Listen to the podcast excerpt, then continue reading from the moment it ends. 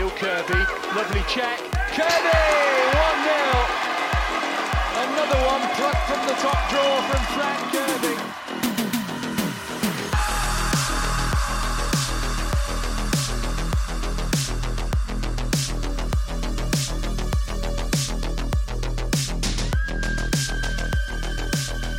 Miriam, oh my God. That's really it. I mean, goodbye everybody. Podcast is over. Oh my God, is my synopsis to that. Welcome to Fran Kirby's Fight Club. This is your one-stop listen for all things Chelsea FCW, and of course, Fran Kirby. Wishing her continued, hopefully, good recovery, and hoping to see her back on the pitch soon. We are going to talk in this episode about what do you expect. Chelsea 9, Leicester City 0. Good Lord. The worst thing is, though, is that normally we record on Sundays, but both of us were just too busy. So we've been containing all of our excitement and energy since yesterday. And now we're just unleashing that upon this pod. So when Andre said to me before the episode, prepare yourself, I knew what he meant straight away. He didn't have to say anything else. We both knew. Our souls were aligned. We know exactly what's about to go down. Yeah, I expected a big win. I'm not going to lie. We had played Leicester previously. In fact, in the FA Cup, we beat them 7-0 recently. And that was, I think it was just last month, wasn't it? It was late February. Yep. And we played them again, and it ended up being 9-0. And I never assume that you're going to get any scoreline above 5. Did we do predictions? We did. You're saying that, and I'm thinking we did. And I said we both said clean sheets. I remember it was either 2 and 3-0. If anyone wants to go and re-listen our last episode and call us out. Well, I was going to say, I don't know if we did predictions for this one, because remember, it was the Spurs match that was postponed. Yes. So I think we did previews for the Spurs match, but we didn't actually do for Leicester. And that, I was going to say, I would have never guessed anything I think it's disrespectful to assume that you're going to score anything over 5 goals. I think, honestly, 4 is probably right at the line of disrespect. But I would have predicted a big win. But 9-0 is just outrageous. You're right. When you say we wouldn't have expected it, it's not because anything about our team being lacking or about, as you say, the respect of the other team who aren't doing so well at the bottom of the league. But we've had quite a few of our players missing. We've had to call upon a lot of fringe players. We've had to rotate our squad. In a minute, we're going to talk about formation. We've had to shift between quite a few of them. And at the beginning of the month, when we played Aston Villa, we saw straight away that was going to be a bit of a struggle. But these last two fixtures, I don't know what's going on at Chelsea, what they're drinking, what they're being fed. But you see these same players have just gone from 0 to 100 straight away. And oh my gosh, I just want to talk about all of them. So I'm going to wait. I'm going to try to contain myself and wait till you have listed all the goals before I start going into analysis mode. Yeah. Let's go ahead and just get right into it, because it was just outrageous from the very beginning, okay? From the very beginning, it's just wild how this went down. So we started off in the 3rd minute. Guro Reiten gets fouled, and she ends up taking the free kick. It's right on the edge of the box to the left. Beautiful pre-kick. Bends it straight into the goal. It was lovely. That was the first goal, 3 minutes in. 5th minute, Sam Kerr gets behind the defense, has her initial shot blocked, then ends up scoring 2-0, 5th minute. Bethany England, 2 minutes later, in the 7th minute, scores. Aniek Nouwen scores in the 11th minute. Yep. That one was fun, because that was a Sam Kerr flicked the ball on from a corner to Bethany England, who had a shot, but Nouwen felt like it was going wide, so she ended up flicking it into the goal. It was a great, clever little improvised finish. Great finish from her. Then Bethany England scores in the 28th minute. There was an injury, and so there was quite a bit of time remaining, or stoppage time in the second half, which I'm sure Leicester hated. But it was, when I saw 5, I was like, oh, that's kind of brutal. I don't think Leicester would have complained at all if you would have blown the whistle after a minute or right at 45. But they paid for it again. 45 plus 5, Guro Reiten scores again. Maybe a shot, maybe a cross. Given how she was feeling in this game, I'm going to go ahead and give it to her and say she meant to do that. That made it 6-0 at halftime. After halftime, 47th minute, Sam Kerr scores a header, gets right into the goal scoring again, lets Leicester know, no, we're not done. Then Lauren James gets her first goal in the 88th minute. First goal for Chelsea. It was lovely to see. The celebrations were lovely to see as well. Jesse Fleming then caps off an absolutely stunning bit of ball movement. I mean, at that point, obviously, it was already 8-0, but you just look at the way that they just moved the ball so fluidly. I'm going to talk about that goal more in depth later, but that happened in the 90th minute, and that was their 9th goal of the day for Chelsea. I do feel a little bit bad for Leicester because, as you say, it wasn't that long ago, and I'm looking at the dates now. It was the 26th of February we played them in the FA Cup, and that was a 7-0 scoreline. Similar scorers on that day, and you would have thought that from that result that they would have learned a little something, but actually the results since then have been similar. They lost 4-0 to United. The Everton game, they lost 3-2, so maybe that one wasn't so bad. But the last time they did win was against West Ham on the 13th of February, and I remember that was like such a shock result because it was like West Ham are a really good team, and everyone was like, this is a bit of an upset. So they have been on a really, really bad run of form. And I think maybe they might have thought coming up against Chelsea now, where we're missing Fran Kirby and a couple of players are returning, might have been a good time. But you kind of shiver to think of what would have happened whether if we'd had like a fully fledged squad, if Fran Kirby was there, if Leupolz was playing in midfield, if we had the front three in prime, because it would have been way more than 9. And that's the interesting thing. We didn't have those players. We had the fringe players, but those were the players who have stepped up before. In a minute, you're going to talk about the XG of the game, which you told me before, and I was like, what? No way.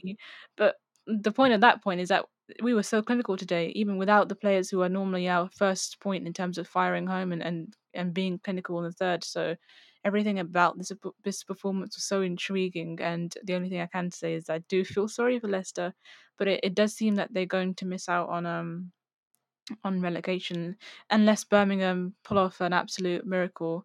More importantly, at the top of the table, for the first time this season, we are ahead of Arsenal by a point, and yes. Oh my gosh, it feels so good. It's been a long while.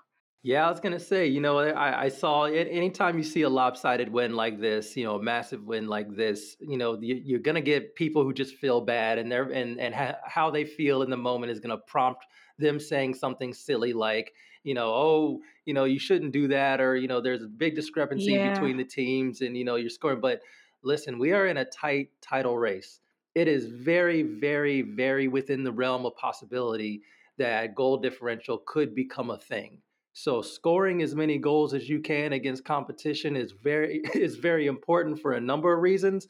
And the other thing is, yes, there's a difference in resources and everything, but we say this all the time when we talk about women's soccer. You want to hold it up, or women's football, sorry. You want to hold it up to a different standard and a professional standard. And sometimes in the pros, this just ends up happening. We've seen on the men's side, Liverpool and Manchester City destroy teams with massive score line. So it only seems to become a real conversation in women's football, and I wish it wouldn't. Yes, this was a massive, crazy win from Chelsea. And of course, this is a Chelsea podcast, so the opinion is always going to be score as many goals as you can. But I think it was absolutely just incredible how, from a Chelsea perspective, you look at it, and Miriam, you're so right. Just these were players that I believe needed a lot of time to needed the time to come together. And I think that maybe what happened with the postponed Spurs match is that Emma Hayes was able to get them more training time on the pitch. They got a break from having a game every 3 days. And I think it was so important to say, okay, we lost. We're not going to have Melanie Leupolz for the rest of the season. We need to figure out how to put together our midfield and who's going to be in it. And I think the three players that she chose was perfect. This was a 3-5-2 that we don't normally see Chelsea in, but without Pernille Harder and without Fran Kirby, it was time for a two of Sam Kerr and Bethany England. And that meant you could have another player down in midfield, and that is something that we haven't seen from Chelsea very often. So I thought it was a very, very good move in order to secure midfield. And then also the selection, making Erin Cuthbert one of the midfielders as opposed to the right wing back, and having Neve Charles out there as a right wing back was so important as well. I know I'm getting ahead of myself. I want to go through the full formation, but just I want to stop there in case you have anything else to add to that. No, I think you're right. I think the formation we saw today, it was calculated. It was something that was intentional for this game because, as you say, when we're missing Fran Kirby and Pernille Harder, we're missing two big playmakers, and that can affect our midfield when they had to do defensive things. So I think the extra midfielder, the five in there, was intentional. It was something that was successful because Leicester City really weren't able to cope with how we were playing through their lines. And I think having this five midfield gives you an extra ball carrier, an extra threat, whether that's Ji or, as you mentioned, Cuthbert. And I think it works so well because both Sam Kerr and Beth England didn't have to do any backwards running, any picking up the ball. They were looking forward, and all the passes and balls that were coming through were absolutely cherry-picked. I mean, the one from, I think it was Beth England, all the way through for where Sam Kerr had to score from the rebound. That was insane. That was right through the middle of Leicester. And both of them were able to focus on making sure that those runs were timed well and they went offside and that they were able to make themselves available to be found. So I think that having that kind of formation worked really well, and it works well when you're missing two of your playmakers because it means that we don't have to slow down, in a sense, when it comes to counterattacks. We can stay on pace, and we saw that today, and Leicester just could not cope.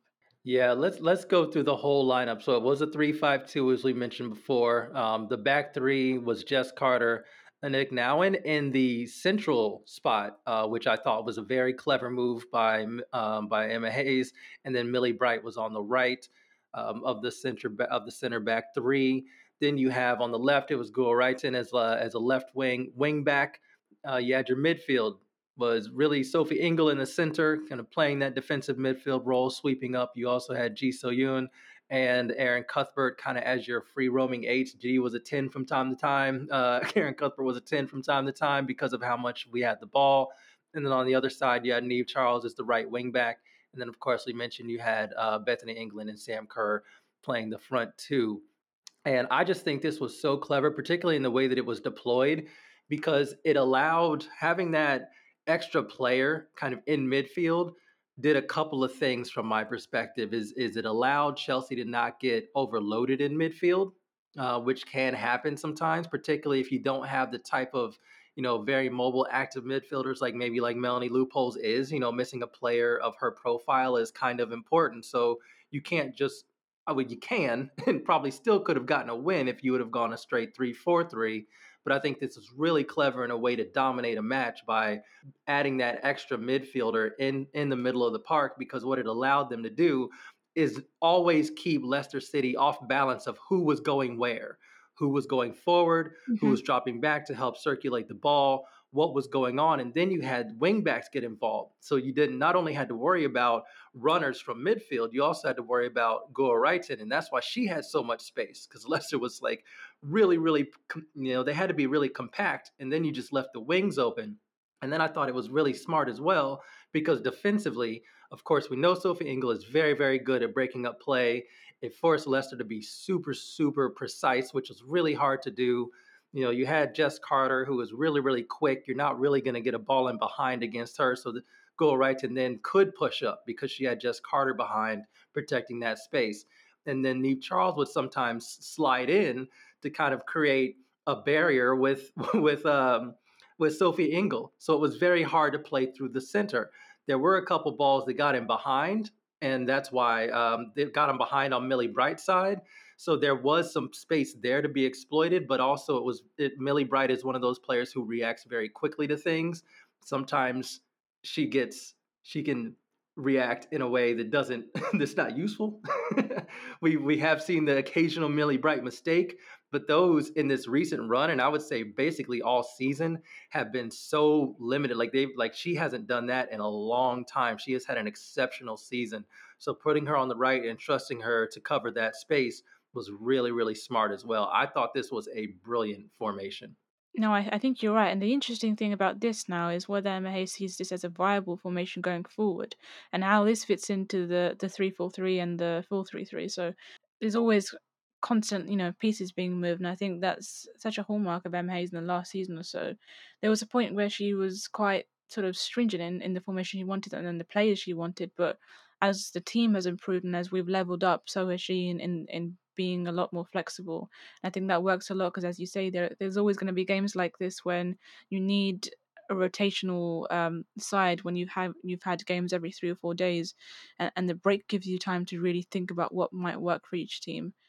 It's possible that, you know, if we'd played against Spurs and played against here, she might have not played this formation, she might have gone for something else, but I think she's had a lot of time to think about what she wants from this squad, and really nail like things almost inch perfect, and to get those 9 goals. And as you say, it's needed because although we're top of the table, it's just 1 point. Arsenal have the game in hand, as we do. They missed out playing on the North London derby this weekend, and also, yeah, it could very much come down to goal difference. It happens in the men's side a lot, and it can very much happen in the women's side. So I feel quite a lot of relief seeing the 9 goals. I'm not the kind of person who's going to be like, well, is that a little bit embarrassing? The players won't see it that way at all because, as you say, this is the business end of the season. This is how it gets competitive. So, yeah, I think Emma Hayes nailed everything down to a T. And I'm especially impressed with Lauren James coming on. I wanted to talk to you a little bit about her because I was part of the Guardian's WSL roundup, and in the discussion in the comment section, they were talking about Lauren James, saying how she's been wasted, her talent's been wasted. And I was just arguing, saying she's needed a lot of time to come on. You know, Emma Hayes used to just not play players like that at all, but I think she's really sort of given Lauren enough time. When she came on in the Conti Cup final, she looked really tired and jaded, and she was part of a goal that we conceded to make it 3-1. But in this performance, where she's been given the time to flourish and grow, you can see exactly where her strengths are. She had so many turns in midfield where she completely switches things and opens up space in front of her. She was part of a lot of the goals today coming on. And I really think that this is a performance that encapsulates all of the players that didn't have enough time. Think of Guro Reiten. I've mentioned this as an example. Guro Reiten basically didn't really play at all last season. And she's come on this season, has been tweaked a little positionally, and all of a sudden she's playing like she's never played before. Emma Hayes does that with players. She understands what works best for them, and she doesn't force things. You know, if the shoe doesn't fit, she won't do that. So I think that Lauren James is a really good idea where this team could really progress. Yeah, I think that's a smart point. I mean, it is interesting that people have that position because Lauren James didn't arrive at Chelsea 100% healthy. Mm-hmm. She had a lot of recovery, and the thing you do with a young player is you try not to give them a debilitating or some sort of injury that's going to be a problem, or develop some sort of injury that's going to be a problem for their entire career. So I think being safe and smart with her, getting her integrated into the team, bringing her on as a sub, as she's done in the past few games, I don't really see a problem with that. And obviously, particularly, we're chasing another title. So it is also going to be kind of difficult to say, like, you know, I get where she would have started at other teams, perhaps, but she wanted to be at Chelsea. She's good enough to be at Chelsea, and she's young enough to be able to wait her time for being at Chelsea. I don't think she's going to have to wait very often, very long, but she just got there.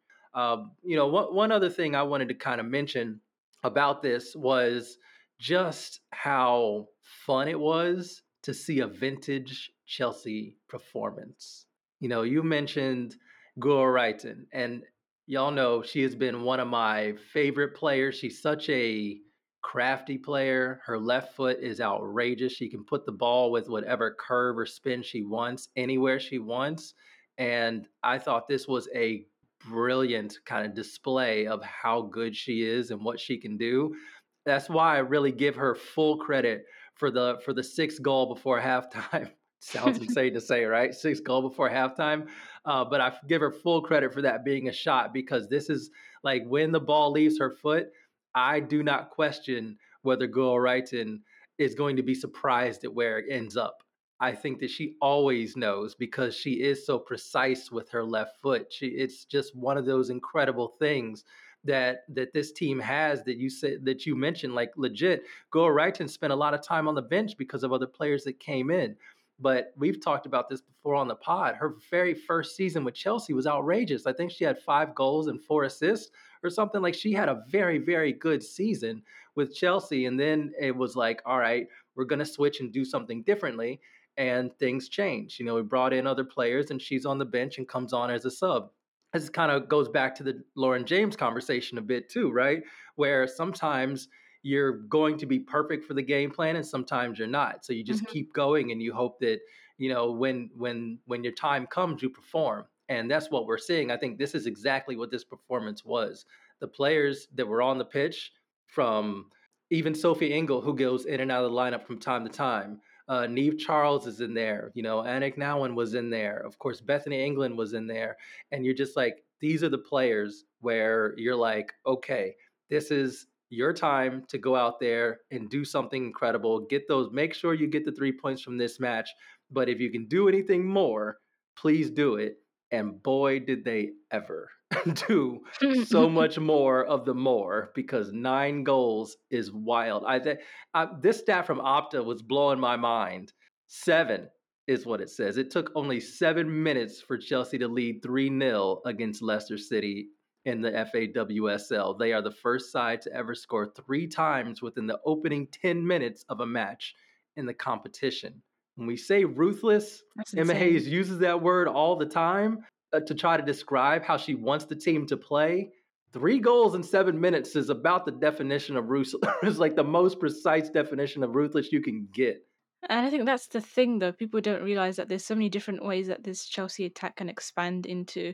3 goals in the opening minutes. That's just like, you have to come to a game and be so prepared to know that you're going to absolutely unleash your attack. And I think that's also the fun bit about it, because now when you go into other teams and other games, you might think, well, we don't know how fast this Chelsea team can start. It's possible that they could do that to us, and you do instill a certain level of fear into other teams. And I kind of feel a little bit excited about that, because I think that's what you need as a team that's challenging for the title, that's defending the title. So that's probably the fun element of it. And I can imagine Arsenal, who didn't play this weekend, thinking not only did their game get called off, not only did they not get to play at the stadium where the men's team played, but Chelsea played, they won, they scored 9 goals, they secured their 12th clean sheet season, they're top of the league, and the pressure is really, really on.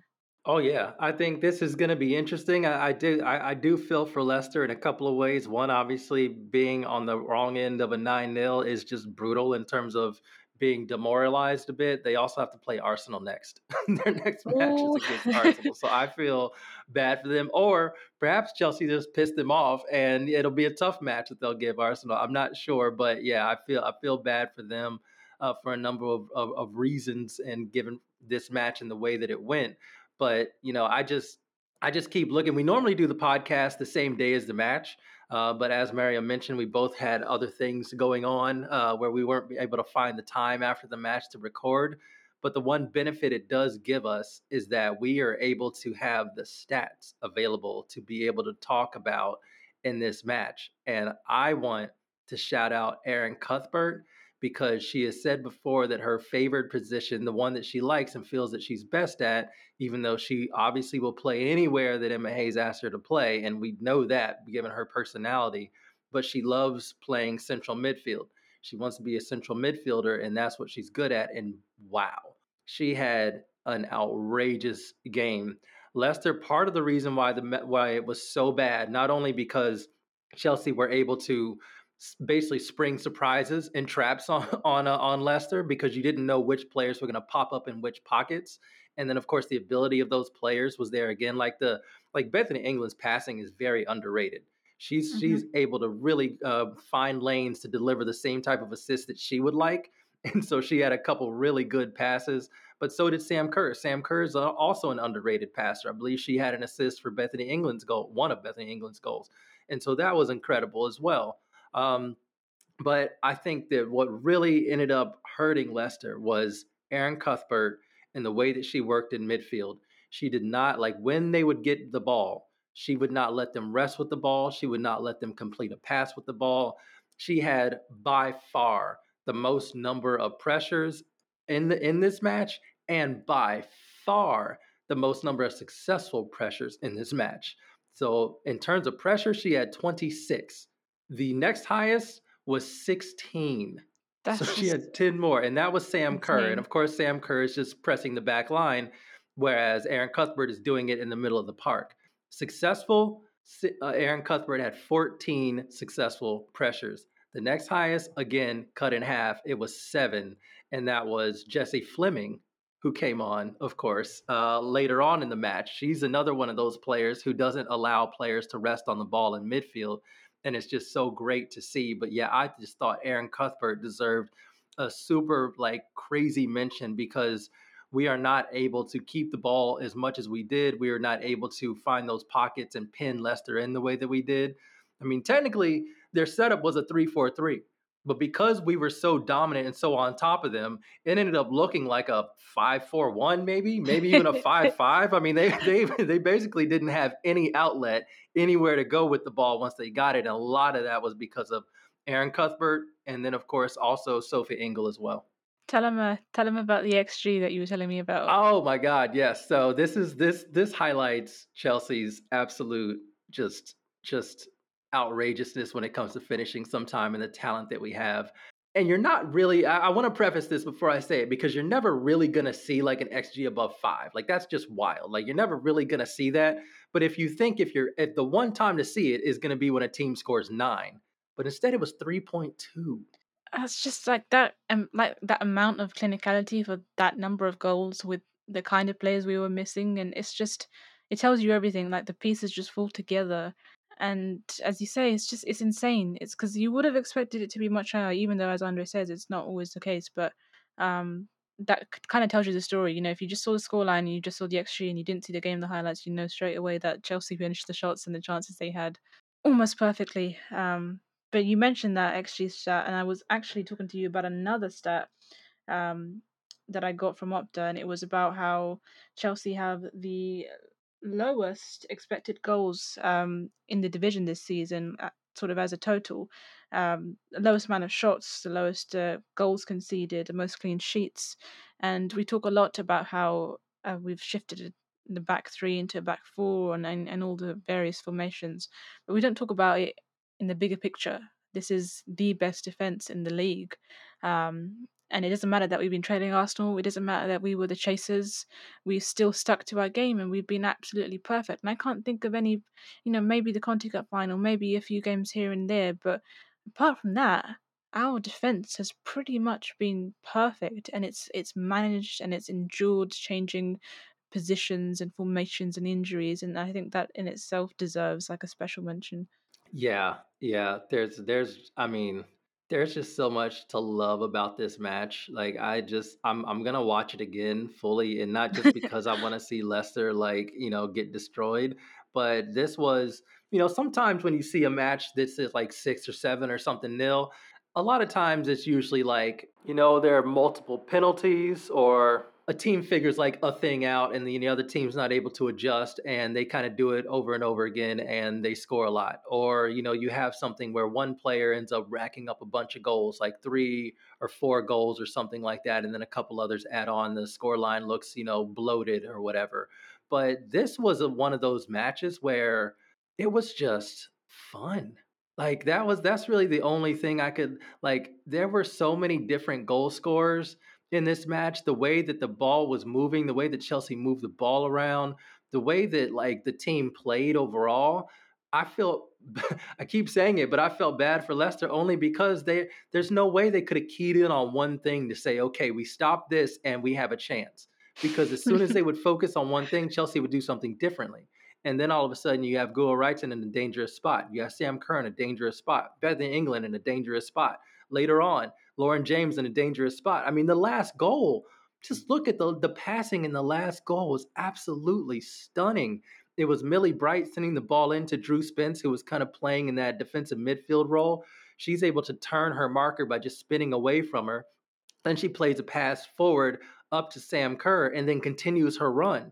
At that point, Lauren James kind of drifts over in order to be behind Sam Kerr so that she could pass back to her. She gets the ball, but she's already got her eye on Drew Spence making a run. Drew Spence's runs into the box the past couple matches have been fantastic. And this was another one. And backheeling assist is apparently her thing because she collects this ball from Lauren James, does another backheel assist to Jesse Fleming because Fleming basically makes a trailing run right behind her. A little slower, but because that space is going to open up. And she hits it first time because she's anticipating the ball being sent back to her. I mean, that whole move was just what are you supposed to do with that? What was Leicester supposed to do to stop that? I mean, foul somebody maybe, but apart from that, positionally, when players move the ball that quickly and they move themselves around that quickly, it's super hard to defend. I think like when you're at the 88th minute of the game and a team is still doing stuff like that, you just got to kind of like put your hands up and say, you know what, we tried. We came up against a really good team and there was absolutely nothing that we could do to stop them. I do think, like, I think about the goals themselves and I think of it from a Leicester perspective. It wasn't so much like individual mistakes. It was just that Chelsea were clinical. They were smarter. They were sharper almost in every way. I think they were just outplayed. And 9 goals, I mean, like, that's an insane number to rack up, and it would have been quite difficult to probably report on that. So that's probably my only like negative aspect of that. If I was at the game and I was reporting on that, and I was waiting on like the 90th minute to see if there would be a 10th goal scored, that possibly could be a negative. But I think we just kind of have to say that it's a shame if you're a Leicester fan, but if you're a Chelsea fan, you just got to drink it in. Yeah, there's nothing else to do but absolutely love this performance from the team. We've talked about it, you know, in this pod like earlier, but just the players that were involved, you know, the setup that was used in order to plug them in, just think really smart. I mean, I know sometimes we have tried to force, you know, a 3-4-3 in order to keep things somewhat consistent. This is why I give Emma Hayes a lot of credit for her approach to this match, because sometimes you don't need that, you know, pure width coming from the 3-4-3 in terms of the wide forward three. Sometimes you can do a 3-4-2-1 kind of deal, or sometimes you can just do a straight 3-5-2. And I thought the 3-5-2 was absolutely brilliant. Really, really pin. I mean, obviously going to say that after a 9-0 win, right? But I do think it's a different formation that we don't see that often. And I think there was a reason why Emma Hayes went to it. And I think her reasoning was incredibly sound and incredibly smart and had a lot to do with why the game went the way that it went. But, you know, we look at it again, looking ahead, we've got Reading on Sunday next weekend. Yeah, on Sunday. That's going to be an interesting one because that is a chance for more revenge. Reading is one of the teams that have beat us this season in the league. Boy. And that is frustrating, but it is true. However, they are currently 8th in the table. 7 wins, 3 draws, 8 losses. Their goal differential is -9. And they have only picked up, and I say this because I was covering them this weekend, they picked up 2 points out of a possible 18 in their last 6 games. Wow. So they're on a pretty poor run. They drew to Villa this weekend. It should have been a winnable game, but they're on pretty stinky form. So this, you know, this sounds like it might be difficult based on what happened early in the season, but I think that we are arriving at a pretty good time.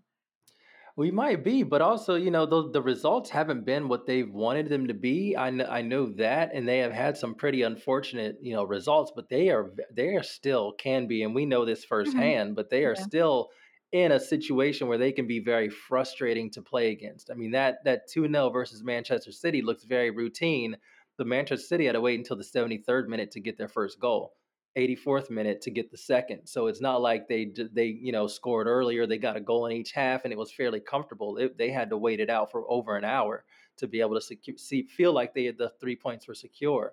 The only positive, though, is that Reading only had 1 shot.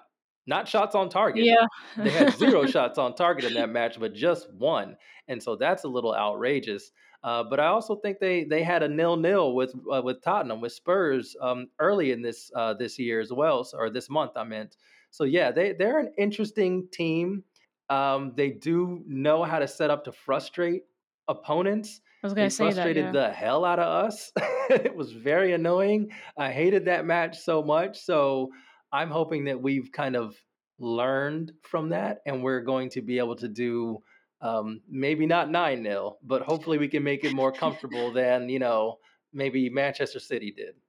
Yeah, I was going to say Emma Hayes probably should just be like, just do what you did against Leicester and we'll be fine. And that will be the extent of our tactical team talk. You know what? I wouldn't blame her, but hopefully she also has some sort of tweak in there based on, you know, how the last match went, because it wasn't great. Before we move on to our predictions from that, is there anything else that you had that you wanted to say about the Leicester match? Because, gosh, I don't want to cut us off. If there's still plenty to be said about it, let's talk about it because it was fantastic. to be honest with you, I think I could probably talk about it all day. It was just such a breathtaking game to watch. And to, like, I was busy during the game and I had to come and watch it and see the highlights again. And I was so sad. I even tweeted about it. I was like, I'm really sad I missed out on that, but we get to talk about it here and I've watched the highlights. And as Andre says, it's probably a good idea to go and watch them again or watch the full game if you can. But yeah, if I had the chance, I'd keep on talking about it. But I do think we've covered everything and I'm really ready to move on to predictions, which is, my favourite bit. I knew if I gave you the choice, you would go to predictions because that's your move. Yeah, I tried to talk you up a little bit, but I'm not kidding anyone. That's all right. I'm guessing you're going to want me to go first, huh? I don't mind either way. I think I have okay, well, if you've got a prediction in mind, go for it, because I'm going to think too hard about it and then say something stupid like I always do. So, kind of based on my research, we talked about how they haven't been on good form, but they don't really concede a lot of goals in games, or the games that they've lost have been sort of pretty close. And I think after you score 9 goals in a game, I think then you kind of I don't know why I'm saying this, it's not based on any science at all. I think maybe you just don't score as many as that again. So I'm going to go with 2-0. I do think it will be a clean sheet, and I do think it will be a pretty difficult game because, as you're saying, Reading can frustrate teams. They can stick to you. They can have a pretty hard block, cut out those spaces. But I think we'll find our goals, so I'm sticking with 2-0. Yeah, I was going to say there's probably not a lot of data on what happens after you win 9-0 because I don't know how many teams actually win 9-0. So that's all right to not have that, but it is one of those things where, and we have seen this obviously wasn't a cup win like our FA Cup win against Arsenal in early December that led to our worst patch of the season, but there is something to say about getting too high. And we don't have to worry about that. We can go as crazy as we want talking about this 9-0, and I'm glad we did because it was outrageous. But I do think that the team has to make sure that they're level about it. They should enjoy it because it was great. They got to the top of the table. They increased their goal differential as well, so that's now a +5. That's going to be very difficult for Arsenal to make up, particularly if they don't do their own version of a 9-0, to Leicester. They're going to have to do something like that, assuming Chelsea, gets positive results in their remaining matches. And this one is important, not just the ability to kind of get revenge from a very poor result that happened earlier this season in the league. And one of the surprise reasons why Chelsea is chasing the title as opposed to having been on top. You think about getting 3 points from that match and we're comfortably up top. We're up top with a game to spare. And we're looking pretty good, but that Reading match meant a lot and it was very difficult. So we need to make sure you get 3 points from this one. Reading is not going to make it easy, but I do think that Chelsea is going to get the 3 points in this one. I'm going to go 2-1. I think it's going to be stressful. Ooh, yeah. I do think it's going to be stressful because I think it's hard to come down from a 9-0. And even though they have a week instead of just 3 days, if it was 3 days, I'd be very concerned, but they do have a week. And that they have a week, I think Emma Hayes can get the team turned around within a week to be able to approach this match in a good way. But I am concerned a little bit about the way Reading approaches the matches. And their last approach to Chelsea, defending Chelsea, was very good. And Deanne Rose getting behind is always a threat. And she has been, even though Reading hasn't had the results recently, she is a very dangerous player. So she's got us once, and I'm hoping that we are able to contain her in the reverse fixture. Yeah, so I'm going to be looking forward to that. We're all going to be looking forward to that. But the best part about the next match being a week away as opposed to 3 days away is we finally have a chance to bask in a win, a big, great, beautiful, fantastic win. So I'm actually I'm giving y'all homework. All right. I want you to go and watch that match again. Find the time to do it this week. Go and watch it again. Notice what you didn't notice before. Live, it was crazy. I was trying to keep up with all the goals, tweeting and posting them. But as soon as I would get one of the GIFs or videos, another person would score. And I was just going back and forth trying to keep up with it. It was outrageous. It was so much fun. But yeah, do that. Please go and rewatch the match because it was again, it was a total team performance, and I think that is one of those very rare performances it's a rare performance. You don't get to see them very often, and when this is basically what Emma Hayes wants to accomplish. When her team is playing well and doing the things that she wants, all the time, this is what they can look like. And I think it's very important to be able to see like, oh yeah, it's a great reminder of, oh yes, this is Chelsea. This is Emma Hayes' Chelsea. These players are ridiculously talented. And on their day, when everything goes right, they can do this. And it was just absolutely stunning to see. I think I would agree absolutely. If you were able to watch the game again or just see the highlights or just go through our feed or the Chelsea women's feed, just take a moment to drink it all in, because it's not just that we've done this, but it's also that Arsenal will be looking at this result and probably sweating a little bit, which is just basically added joy. So why miss out? Why miss out?